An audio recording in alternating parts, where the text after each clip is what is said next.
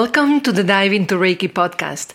I'm Natalie, and together we will enjoy a series of conversations that explore the journey of Reiki practitioners and teachers from all lineages. 100% Reiki focused stories, 100% human. Hi, and welcome to today's episode of the Dive into Reiki podcast. I'm very excited. Today we have Michaela Daystar with us. She founded Heartscapes after 11 years of helping university students increase their capacity for social justice. At the intersection of self reflection, spiritual practice, and social action, she teaches a system of Reiki as a pathway to understanding, healing, and expressing our true self, and adapts trauma informed principles for Reiki practitioners. And I think this is such an interesting and important uh, theme to touch about about trauma. So I'm really, really grateful Michaela said yes today. And she actually always keeps on training uh, with the International House of Reiki. And she also has a master degree in social justice leadership. Michaela, hi, welcome to the podcast. Hey, Natalie. It's really fun to get to do this with you. Thank you. And I love you're on the West Coast, if I'm not wrong. So I love that we actually are six hours of flight apart uh, but with Zoom, we are just next to each other today. Right. So yeah. I would love to start the way I start every interview, and is the first time you came in contact with Reiki. How was that? Yeah, yeah. I came to Reiki as you know. I think I think a lot of folks do through a time in my life that was uh, full of personal crises and uh, just a lot of aspects of my life breaking down, falling apart, you know, no longer working well.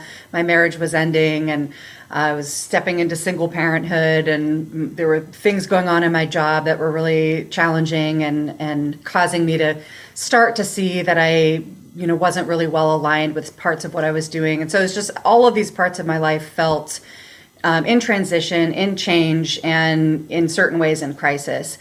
And you know, those kinds of moments where everything seems to be falling apart can become these opportunity moments, these possibility moments.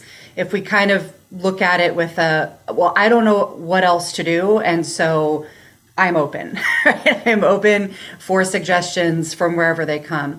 And so, with that mindset, a lot of different practices and teachers and support systems and groups um, did come my way and really built up a foundation of being able to navigate that time of transformation and transition and challenge in ways that ultimately um, you know caused me to feel stronger on the other side of it. And reiki was one of those ways.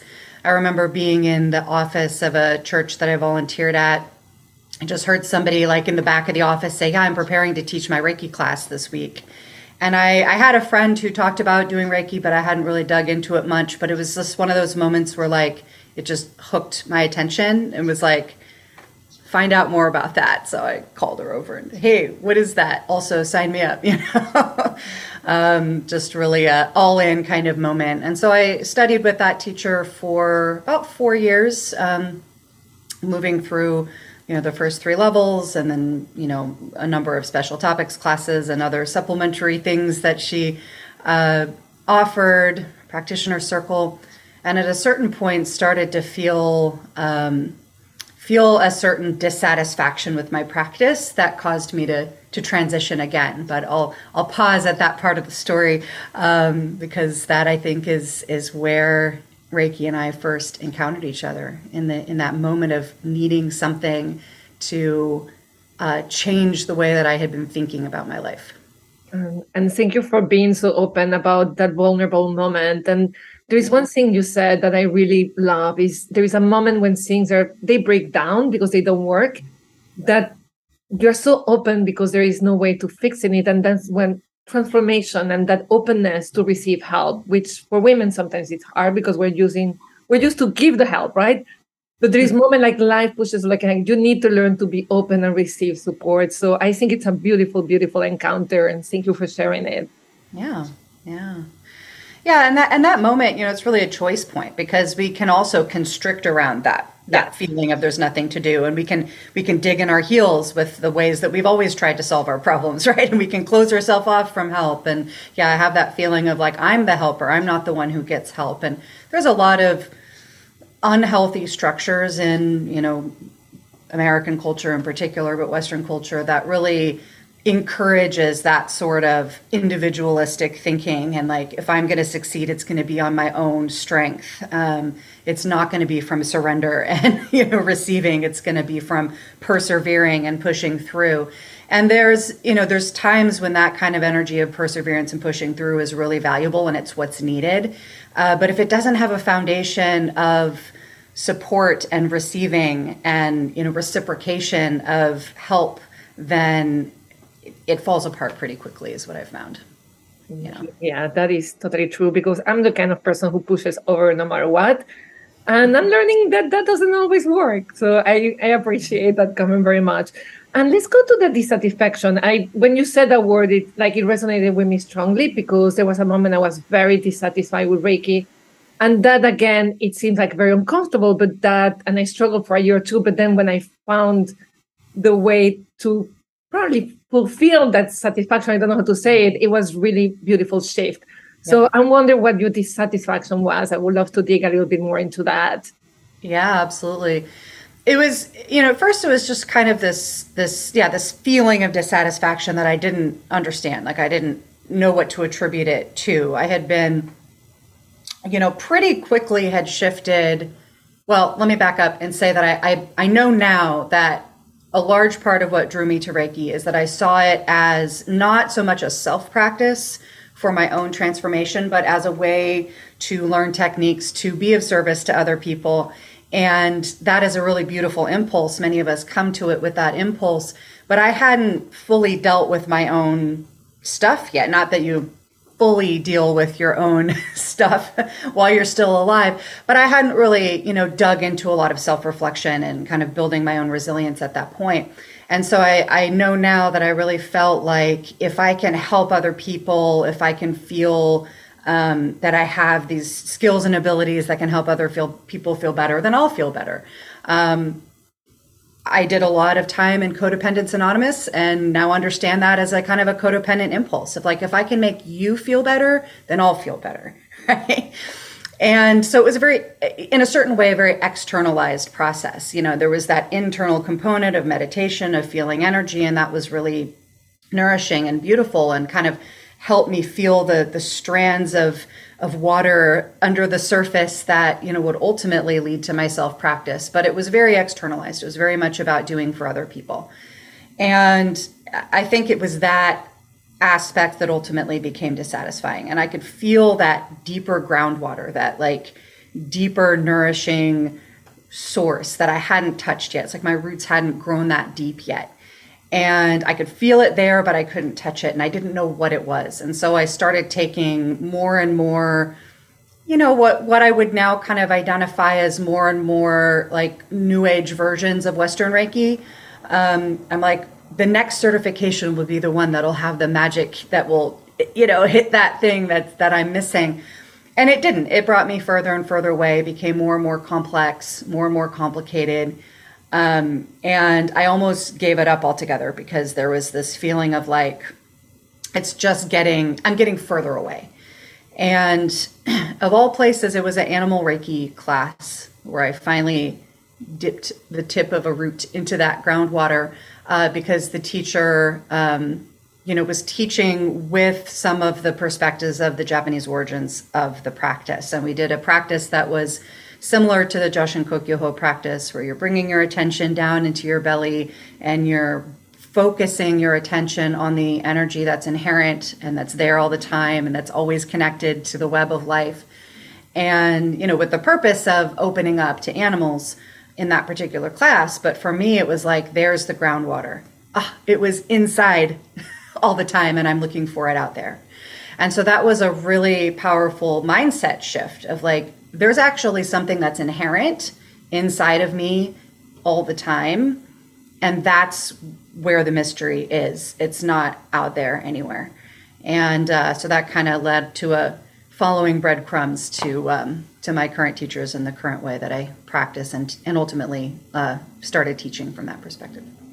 I think you highlighted some very very important things and like you went through it and many of us go through them but perhaps with less you know like less awareness like you know we do have this idea that we study reiki to help others and I have never put it together that is like the base of a codependent behavior, but a lot of us are like that.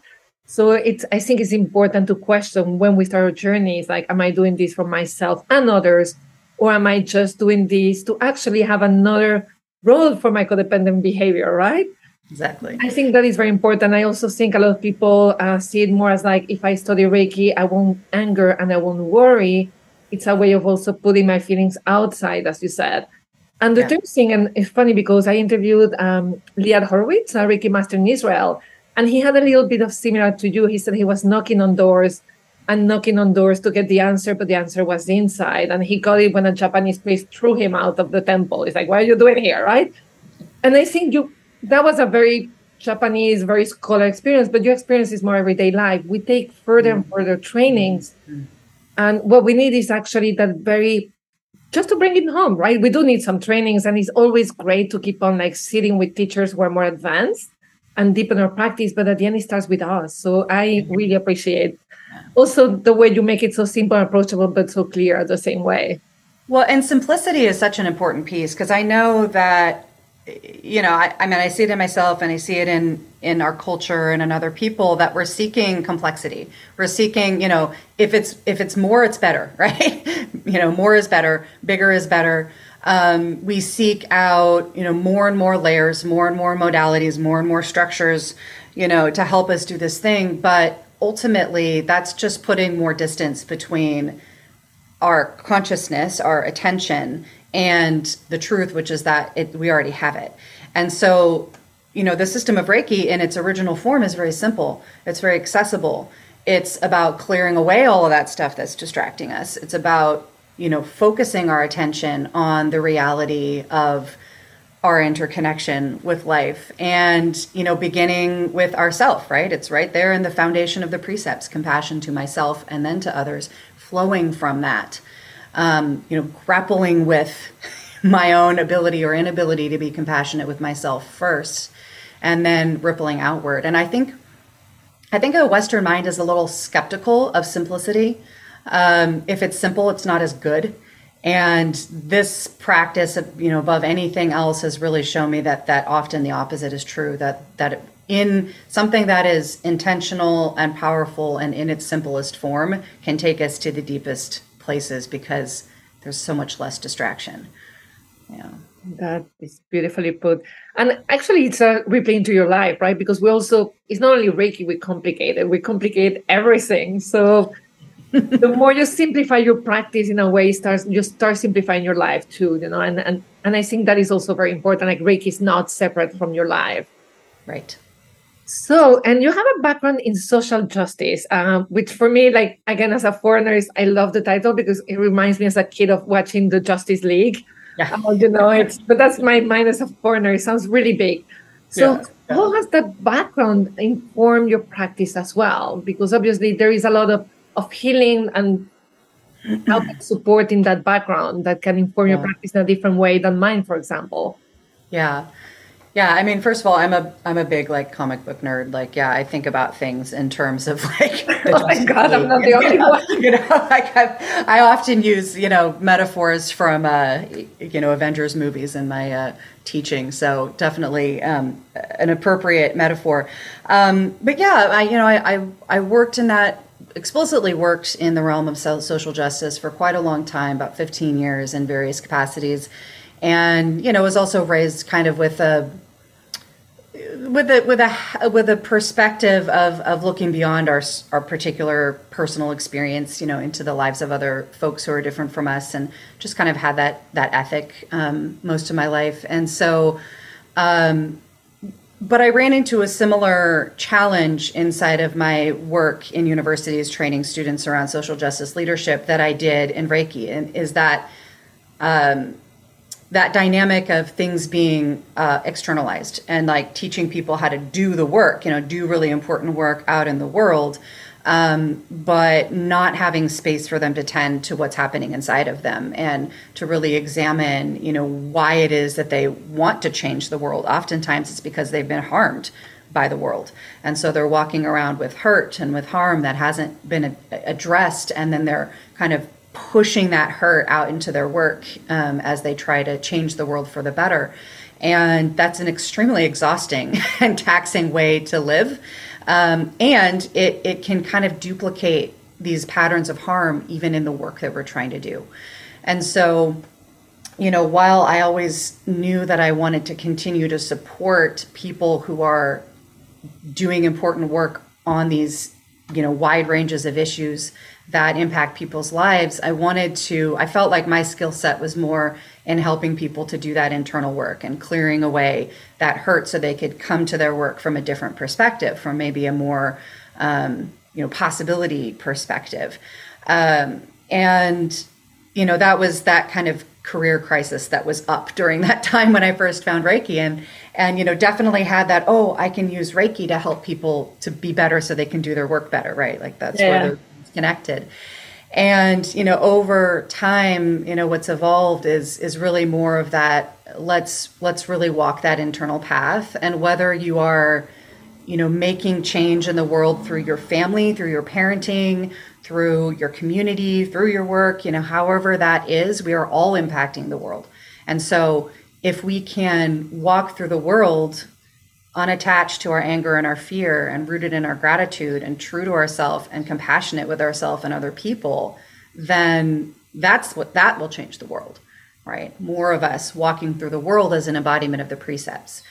And so it's a really satisfying place to be where, you know, we're really working with the internal work, but then we're holding the values of a space that you know, says we need to pay attention to things like cultural appropriation. I'm a white woman doing a Japanese art in America. Um, that was part of the dissatisfaction that I had when I was in that period of, you know, searching for the, you know, whatever it was that I needed to find in my Reiki practice. You know, there was this awareness kind of nagging in the back of my mind that, um, you know, I know this is a Japanese practice, but I haven't been taught anything about what that means. You know, I don't know why these pieces that have these, you know, Japanese names, like what they mean in their original context or why they are in the system, how they fit together. What was the actual history? Because the history that I learned didn't feel right. It didn't feel like it was true, you know, to be honest. And so I, you know, I spent four years practicing Reiki with this this nagging feeling of like I'm not really in integrity with my values here because I'm not I'm just accepting this Western form without digging into where did this come from, and that didn't feel right.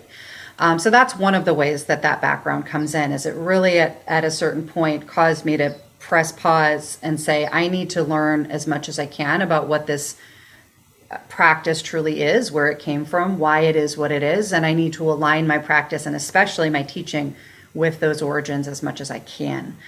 Um, it also means bringing into my work and my teaching and the way that I talk about Reiki, you know, with an understanding of things like cultural appropriation, like spiritual bypassing, like trauma informed care.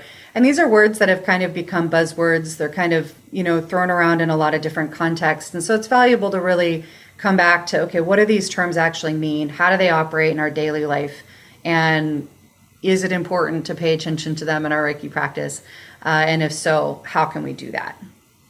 I think that is really important. And we're going to go item by item because those three words are important. And I think one that is very important is spiritual bypassing. So often we study Reiki, uh, so we think like life will be always good, right? Mm-hmm. Like everything. And as you said, we externalize those sentiments. How, how do we know as a Reiki practitioner it was like being spiritual bypassing or we are just actually having a good week? So I, if you can give us a couple, because sometimes we do have a couple of good weeks where nothing bad happens, and we should enjoy them, right? Yeah. What yeah. What will be like some of the like? How will I know I'm spiritual bypassing and I'm not going into self reflection with Reiki? Yeah, yeah, it's a really good question. Uh, you know, and starting with what do we mean by spiritual bypassing? Because again, that's kind of one of those buzzwords that gets tossed around. Like, what does it actually mean? So, you know, if we look at bypassing, right, what does it mean to bypass something? It means to go around it, right? So, if you have a a main road and maybe it's got a it's it's got a an accident on it so that road's been closed and so they're going to bypass traffic around that road to you know head off in a different direction and so you know in our lives that means often um, ignoring things moving around things um, trying to get out of having to confront something. And often these are challenging things, right? So these are the uh, aspects of our identity that we don't really like. They're, um, you know, feelings that get in the way of our enjoyment. They're um, bad habits or, you know, habitual patterns of behavior that cause harm to ourselves or others, but they're comfortable and they're familiar. And so we stay inside of them. We don't want to look at them. And so, you know, and, and that can be applied to ourselves. It can be applied to other people, right? So, you know, we can say to other people, oh, you know, don't talk to me about those bad things happening in your life. You're just going to attract more badness. Only talk about good things.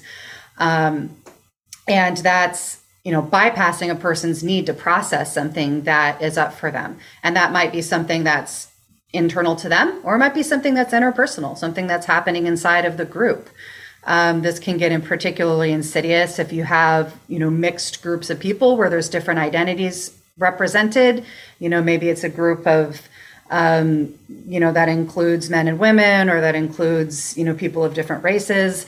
And you know in groups where there's mixed identities you can have uh, moments when people say things or do things that are really you know unsensitive that are not um, understanding another person's cultural perspective. And if that person names that harm like hey that you know i don't really feel good about how you said that or you know i need to i need this to be addressed you know sometimes the response that can come is hey this is just a space for positivity you know this is a space for love and light. We're not going to deal with those kinds of unpleasant things right? Like deal with that outside of this space. So now we're bypassing that person's need to you know get repair for something that was done that that harmed them. And so when we do when we bypass something unpleasant in ourselves or in other people by using a spiritual practice as the excuse for the bypassing, then we have spiritual bypassing. And so I think, you know, part of the example that you gave is, you know, do we approach Reiki thinking that if we have this spiritual practice or this healing practice, um, you know, people differ on whether or not they relate to it as a spiritual practice. But let's say this healing practice, um, then, you know, I won't be sick. I will. I'll. I'll feel good. You know. I'll. I'll. You know. It'll always be good. And that's not what this practice promises us. It promises us a pathway into examining our state of unwellness, our state of disease of the body, mind, spirit, and heart, and connection, you know, our, our disease of relationship. Um, it gives us a pathway to examine that in a really clear and simple and accessible and deep way, and to confront those things that are challenging. It gives us a structure to bring those challenging aspects of ourself, you know, into and to be with it rather than turning away from it or ignoring it or stuffing it down right in our gut in our bellies, giving ourselves, you know, gut problems. Um, it gives us this container to bioremediate those things, to transform them from toxins into something that's valuable for us. But it takes engagement right? It takes working with those things, being self reflective, being honest about how we're coming to something, being honest about our behavior. Um, you know, how can we change and be, you know, shift into a state where we're mostly well and we're mostly feeling whole if we don't confront the ways that we've been not well and not whole, right? With regard to our own self and with regard to our relationships with other people. And so it's a pathway of doing the hard work, is what it is. It's not a pathway to bypass that hard work. And so back to your question, how do I know if I'm spiritually bypassing myself or others? You know, there's there's some some questions we can ask ourselves, right? When challenging feelings or situations come up, how do I approach them? Right? Do I turn away from them? Do I ignore them? Do I stuff them? Do I get really angry at myself about that? God, I already dealt with this thing. This is supposed to be done with already. Instead of like, oh, here's this thing coming into my life again to continue healing it at a deeper level, right? Um, you know, how do we respond when things are going wrong with ourselves or with other people? Uh, to what degree are we able to listen to other people and to listen to ourselves? Um, if somebody brings something up to us that is a problem, particularly if it's a problem with our own behavior, something we've done that's that's harmful, right? What's our response? Is it defensiveness? Is it trying to shut that down, or is it you know an ability to to listen? And you know, right there in that moment when somebody brings that um, criticism, do we drop into our Reiki practice? Because you said earlier, Natalie, you know, this is about Reiki in the midst of our life, not Reiki as a practice that's over here that we go escape to when things are hard and then we come back to our life. But we need it right there in the midst of our life.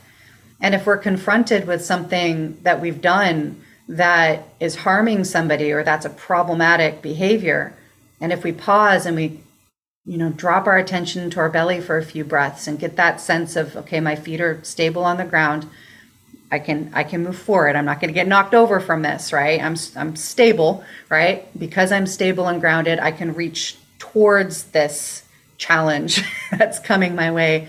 Um, oh there's fear there. Okay i know how to address that with a few breaths. Oh there's anger there. I know how to address that with a few breaths. Um, those are the indications that we're really in this practice for self development, for emotional resilience, for spiritual depth, rather than to get away from all of the bad things in our life, right? To bypass those things. Which is never going to happen. So, yeah, like either you stick to the practice or like a lot of people drop it. I will stick to it. So, last week I had a thing that was very triggering and I realized I was being, my reaction to that trigger was way too intense, right? And I sat down, and because I grew up probably in Venezuela, also my approach to everything that is societal, race, behavior, like is very different. And I had to step back and reflect. And then I realized why I was being triggered so much. And it was because of my upbringing in a different country.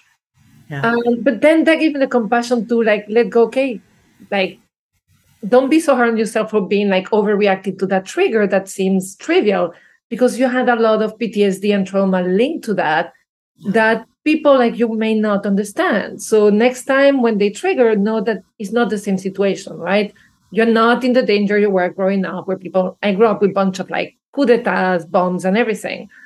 So it's like you're not there. So like so I think it's so beautiful because you also learn to be less hard on yourself and i think without that compassion then it's really hard to do the self work and i don't think i could do that without reiki practice in my case you know well, and that's such a beautiful moment right there right? Like that moment where something has triggered us the response is much bigger than the thing that actually happened right? And mm-hmm. right there is that point of awareness that either we have it or we don't because if we haven't cultivated a practice of self-reflection and self-awareness our response could feel totally appropriate, right? This thing is that big, right? This thing is that dangerous, that harmful, that insulting. And so my big response to it is totally justified and I'm going to double down on that response and I'm going to, you know, push forward with it versus, huh, you know, there's this part of me that can come up here and just observe, huh, that seems like a really big response to that thing that just happened. I wonder what that's about, right? Let me put a little space here to examine that. And you know there's a lot of different ways to cultivate that ability and that is one of the outcomes of practicing the system of reiki as an internal practice. I've definitely noticed that ability in me increasing over the years. It's very beautiful. And another word we are talking is trauma. So i'm very respectful of trauma. I used to have a community reiki class and there was someone that had trauma. And i would place my hands on her and she would go into like reliving her traumatic experience. And thank God she was a therapist. So we decided she had to go to support with her therapist group and she will not come to Reiki, right? Because I'm not trauma trained. I don't know how to deal with it. So, like, but I'm very respectful. Like, okay, you're relieving everything here and you're suffering. Probably a community Reiki circle may not be working, right? Like, yeah. or again, check with your therapist and work. But so when we place our hands on people's body, often trauma may come up. So mm-hmm. you have a lot of formation in that, which I don't have. So I would love for you to tell us, like, how do we know when we're dealing with trauma and what should be our response as Reiki? And I think Reiki practitioners that are not perhaps trained, you know, you have a great background in social justice and trauma. I don't. So mm-hmm. what should I do as a practitioner when I encounter that? Yeah. yeah, it's a really, you know, important and can get fairly complex. But I think that the simple the simple aspects of it is to, you know, firstly acknowledge that most of us have something that we're walking around with that harmed us at a certain point in our life that we haven't fully processed. We haven't fully digested it, haven't fully moved it out of our body. And our body has these incredible, amazing, you know, responses and capacities to keep us alive and keep us moving forward and keep us living our lives doing what we need to do even when we've been harmed really you know perhaps quite badly. And those mechanisms you know cause us to compartmentalize that harm and then it expresses itself you know at inappropriate times when we're outside of that situation. You know our brain will recognize the pattern of the harm in other things that are unrelated and will put our body back into that that sensation of I'm in trouble, I'm I'm in danger. And that's something that you know has been an evolution in our culture to understand just how common that is. It's not necessarily something that only happens when something very big and dramatic has happened. It can be, you know, much more small and subtle.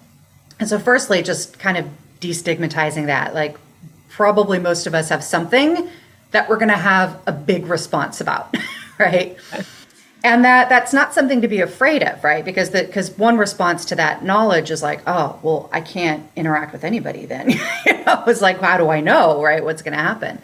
And so, as Reiki practitioners in particular, it's an important question because we're inviting people into a very vulnerable space, a space where they're, you know, asked to you know put their body put their emotions in a very vulnerable position and a very trusting position with us and even if a person wants to do that right they they want to have a session they want to have the relaxation or whatever benefit they're they're hoping to have you know their body might still respond in a way that that challenges them. And so you know what i mainly want to invite us as reiki practitioners to think about is what are the protocols and practices that we can just normalize in all of our interactions with with any client that comes through that can get on the front end of that that can help to calm a person's nervous system build that sense of trust build that sense that they're in control of their experience that they have a choice they are respected enough to be asked for consent um, and particularly for touch but for other things as well uh, so that they can feel like they're in control of their experience.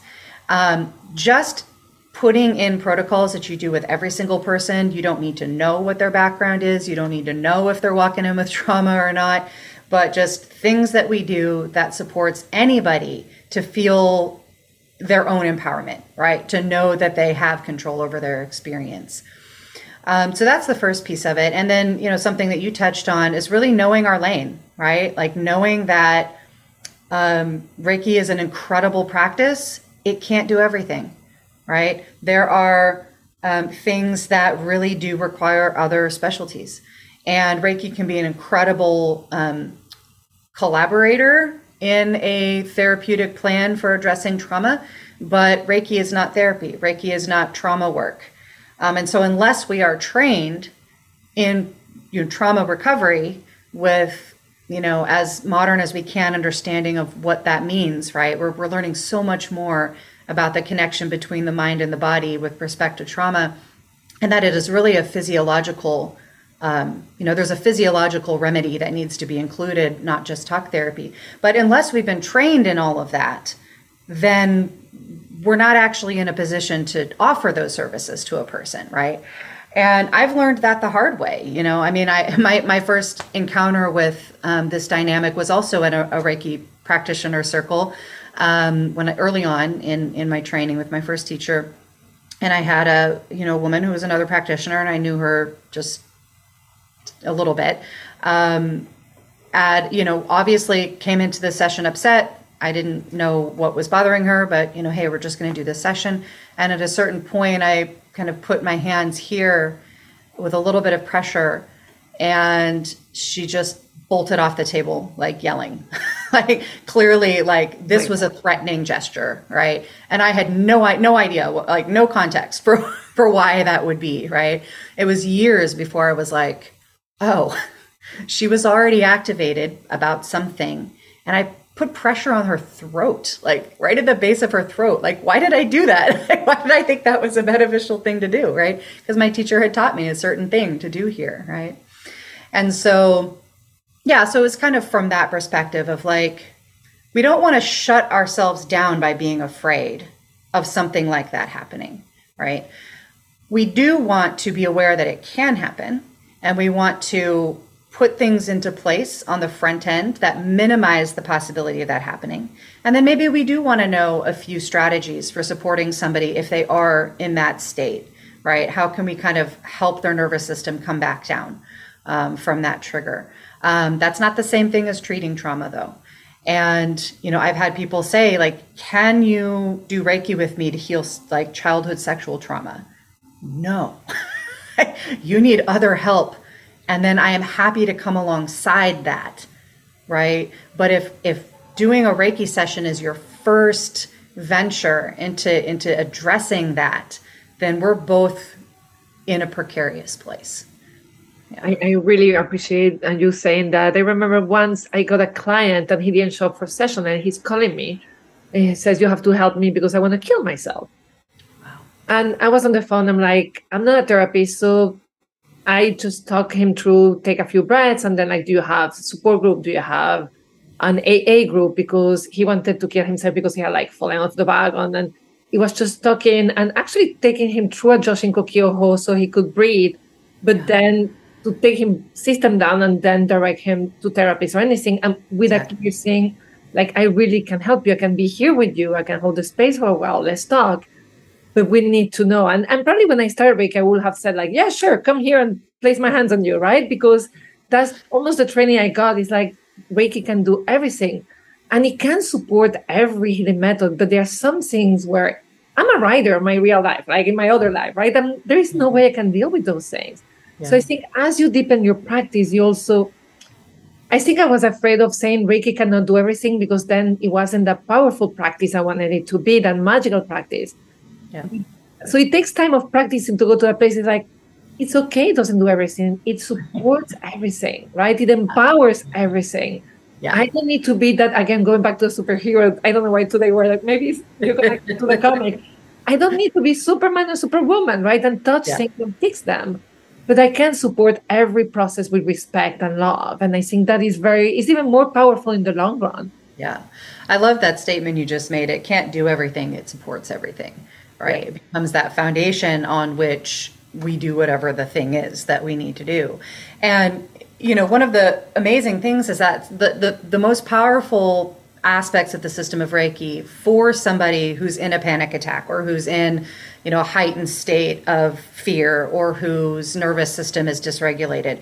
The most powerful practices often are the ones that help them bring their attention back to their experience rather than the hands-on aspect because they need to get back in control of their own self, right? Their own system.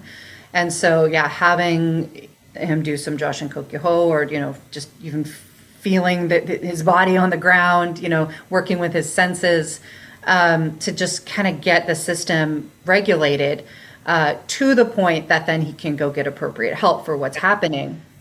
Um, is really powerful. And that's one of those things that not just Reiki practitioners, but like all of us should understand like as humans, right? We we know these things now. Like we understand them so well um, to a certain degree that that any of us should have that understanding that like when somebody is in their fear place and they're not really in their full body their full capacity right they need to come home to themselves. And there's simple ways that we can bring them there but they have to find their way there. We can't do it to them right?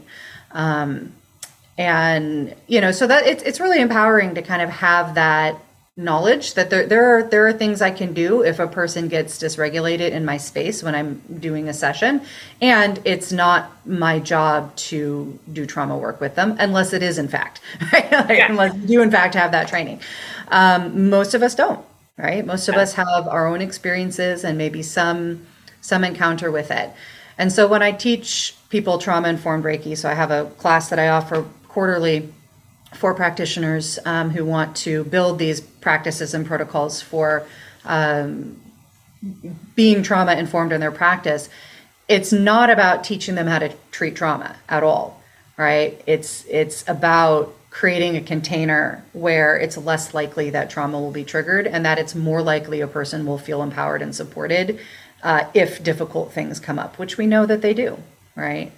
They yeah. will happen. The more you practice, if you practice for a few years, everything can happen. Yeah. And bridging back to the conversation about spiritual bypassing, um, you know, I've had a lot of really interesting and challenging conversations, like since I've started talking about this and posting about it and teaching this class. Um, I've gotten a lot of pushback, a lot of um, kind of rejection of the idea. And w- one comment that that's come around in several different forums is the idea that if a person gets triggered, you know, their their trauma comes up, they get dysregulated in a Reiki session then because Reiki can cause no harm, and because we're holding in the intention that whatever happens in the session is for this person's greatest good, then that trigger is actually supposed to happen. It's part of their greatest good and their healing, and so we just need to let it happen. And I I reject that. um, I do because um, we're not perfect enlightened beings. Firstly, and so I cannot guarantee that I can operate a Reiki session with absolute perfect spiritual clarity that everything that happens in this space is is always for the best, right? I don't make that claim. Um, there are always uh, things we can overlook, mistakes we can make, like thinking that we have a really sweet little you know hand placement at a person's high chest and they feel like i'm trying to strangle them right like that was that was a technique that i was taught by my teacher and was told it was fine to just use in any instance, and it was not. Right? That was a mistake that my teacher made, a mistake that I made. Um, those things can happen all of the time, and so uh, I, I, I, it is a form of spiritual bypassing to say, if you set your intention that everything is for the highest good, and we know that Reiki energy can cause no harm, then anything that happens in this session is for the highest good because we have to distinguish Reiki as a phenomenon, Reiki as an energy, as a life force can cause no harm. But Reiki as a system of practice that people do to other people can always has the potential for something to go wrong, for a mistake to be made, for us to just not even a mistake, but just to not know all the information about the person. Yeah. Right? Who knows like what is going to set a person off, right? I've had Reiki practitioners bring in scented oil and not ask permission and you know all of a sudden i'm s- smelling like cedar. That's fine for me i love cedar. But what if somebody had experienced a, a, violent encounter with somebody who had cologne that was cedar scented right? And now all of a sudden they're lying on a table vulnerable eyes closed and they're smelling that again right? Oh. And so these are these are things that we can pay more attention to and we can just get in the habit of creating our spaces in a way that um, minimize those types of mistakes. Yeah, it's it's. I love what you're saying because I again at the beginning I will put like I always ask because people are very allergic to scents. Right. Uh, beyond the trauma. So I think at the beginning, when I created my space, it was my space so I could be in the space to offer Reiki, right? And as I practiced, I started like, again, people will sneeze. So I started changing. And for me, when someone comes into the Reiki, like this is your time, your healing process. Music, no music, scent, no scent. I don't use any more scent. I don't even put perfume anymore on because a lot of people don't like scents. But light, no light, like you choose. And I also give them the option of like, if anything feels too intense to move through it, let me know. You can stop the session at any time. So that's one thing I'm doing now. And it's never happened. No one has ever stop the session. But I think for me, it was important to let them know they're not there for an hour. And if it's really too much, yeah, shouldn't go through that. I, you know, it's, it's so that for me was very important. I think it's what you said is very important. Like they need to feel empowered to be in control of their own healing and that's that's good for all of us right? Like what like so you just named another reason to give those kinds of like people have various health concerns right? My mother is incredibly sensitive to scents of all types. She would absolutely not be able to have scented anything for health reasons right? Not trauma reasons. Um, you know there's people who have uh, you know who are who are stimulated by their senses in ways that are uncomfortable. There's no reason why they shouldn't be given the option, right? And that's just good for all of us, right? I mean, all of us are going to have a stronger healing experience if we feel like this is about our sets of agency and empowerment rather than somebody doing something to us. And, you know, it's very easy for us to fall into you know what we know which is kind of a, a medical model that says or not even medical but you know a, a system of experts and clients where the expert is in charge because they're the expert and they have all of the information. And so I'm going to submit myself to the expert And many of us have had experiences in medical settings and legal settings in you know all kinds of settings where even though yes we do need the expertise of this person we end up feeling um, disempowered humiliated disrespected because of the way that person conducted the space and because of the assumption that i'm supposed to defer to you as the expert as opposed to a more collaborative perspective that you are an expert on certain things law medicine reiki you know practices for relaxation. Um, I am an expert on myself. I'm an expert on my own experience. I'm an expert on what happened to me earlier today or earlier in my life or how I'm feeling right now or where I have pain. That's what I'm an expert about.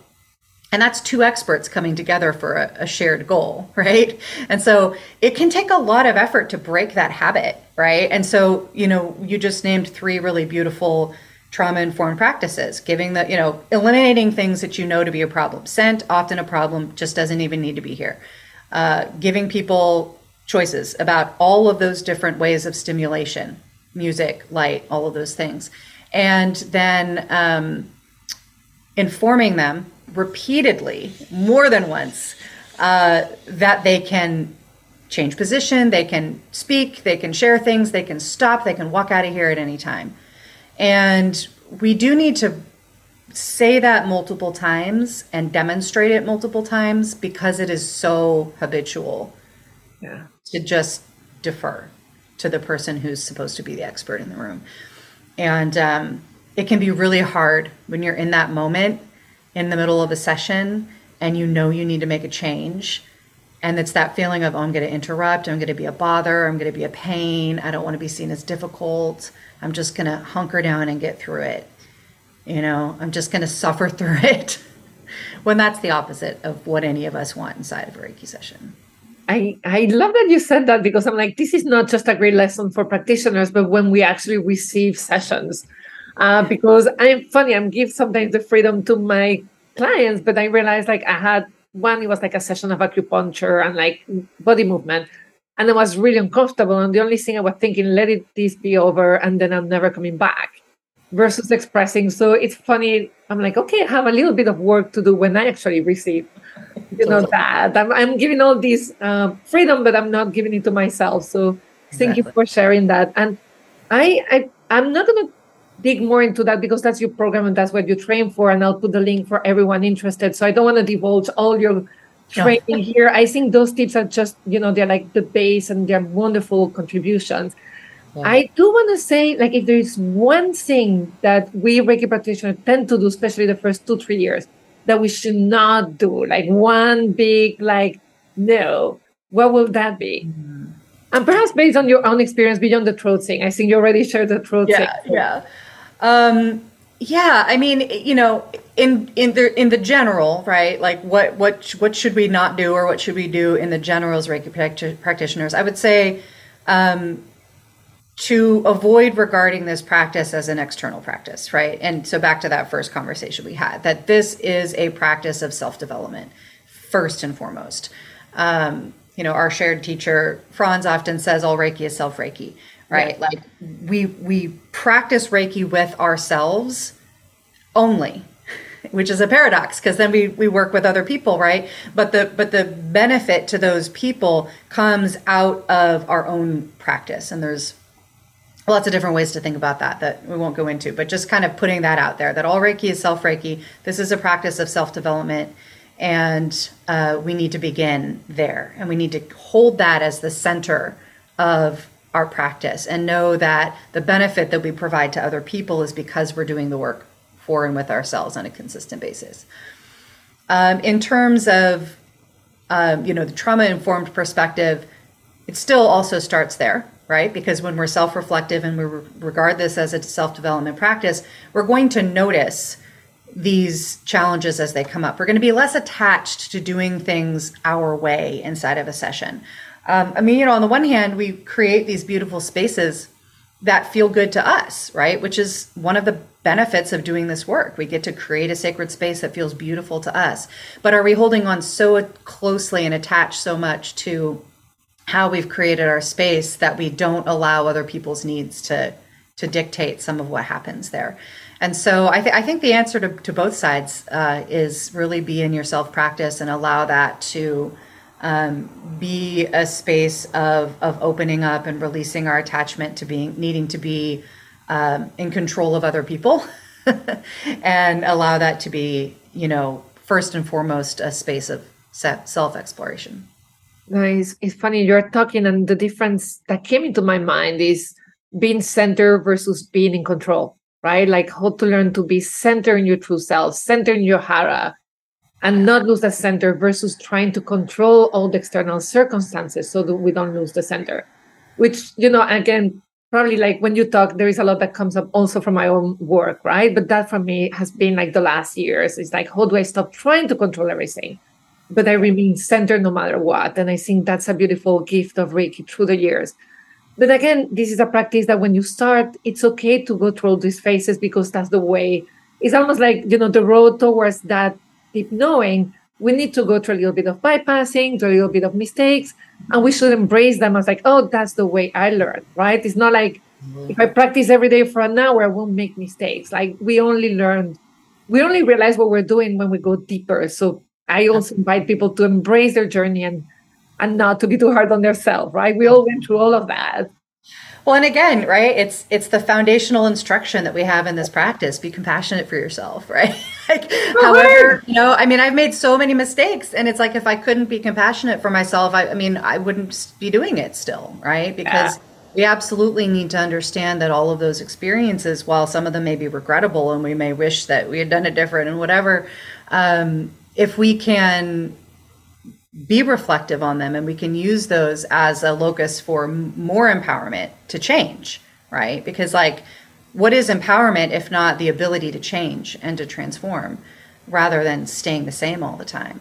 And so yeah absolutely. Every every step is of value and we resist becoming stagnant and stuck when we continue that process of self reflection Okay, I gonna end this interview with that wonderful sentence you said. What is empowerment? The power to change. I think that is.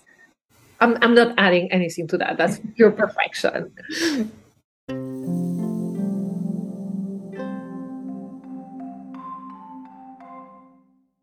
You know, part of spiritual bypassing is avoiding darkness.